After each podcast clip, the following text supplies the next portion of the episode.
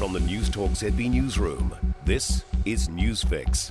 In this update, a man has been taken into custody following the death of an Auckland woman who was attacked at a Greyland property this morning. Emergency services were called to Cockburn Street just before eight thirty, where a woman was found critically injured and died a short time later. Two ambulances and a dozen police were at the scene, with one neighbour saying they saw a blanket covering the woman's body on the property's driveway. Cordons are in place on Cockburn Street and have been pushed back further towards the edge of Greyland Park. Elon Musk's tumultuous forty-four billion dollars U S bid to buy Twitter is on the verge of collapse as the social media giant announces legal action against the billionaire. The Tesla C E O has sent a letter to Twitter's board saying he's terminating the acquisition and claims the company has failed to provide information about fake accounts. Twitter board chair Brett Taylor says it's committed to closing the transaction with the price and terms previously agreed to. He says legal action is planned to enforce the agreement. A reporter in Japan says a shooting in the country is very unusual. Former Japanese Prime Minister Shinzo Abe has died after being shot.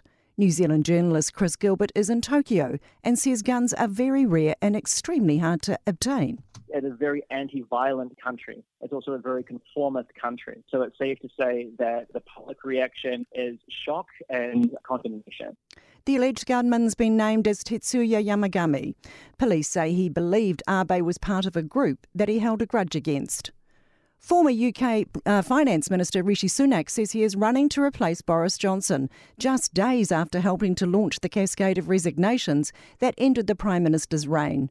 Johnson announced he would stand down as P M after a mass rebellion in his Conservative Party. Sunak posted on Twitter saying someone has to grip this moment and make the right decisions. That's news. I'm Sandy Hodge. Novak Djokovic and Nick Kyrgios will go head-to-head in what's expected to be an entertaining Wimbledon final on Monday morning.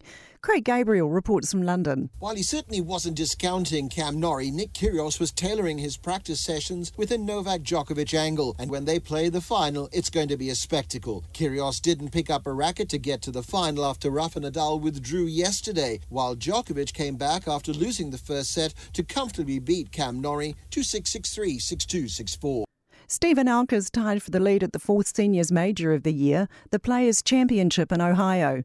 He's carded a four-under par sixty-six second round, with he and America's Tim Petrovic and a six-under for the tournament. For more news, listen to Newstalk Z B live on iHeartRadio.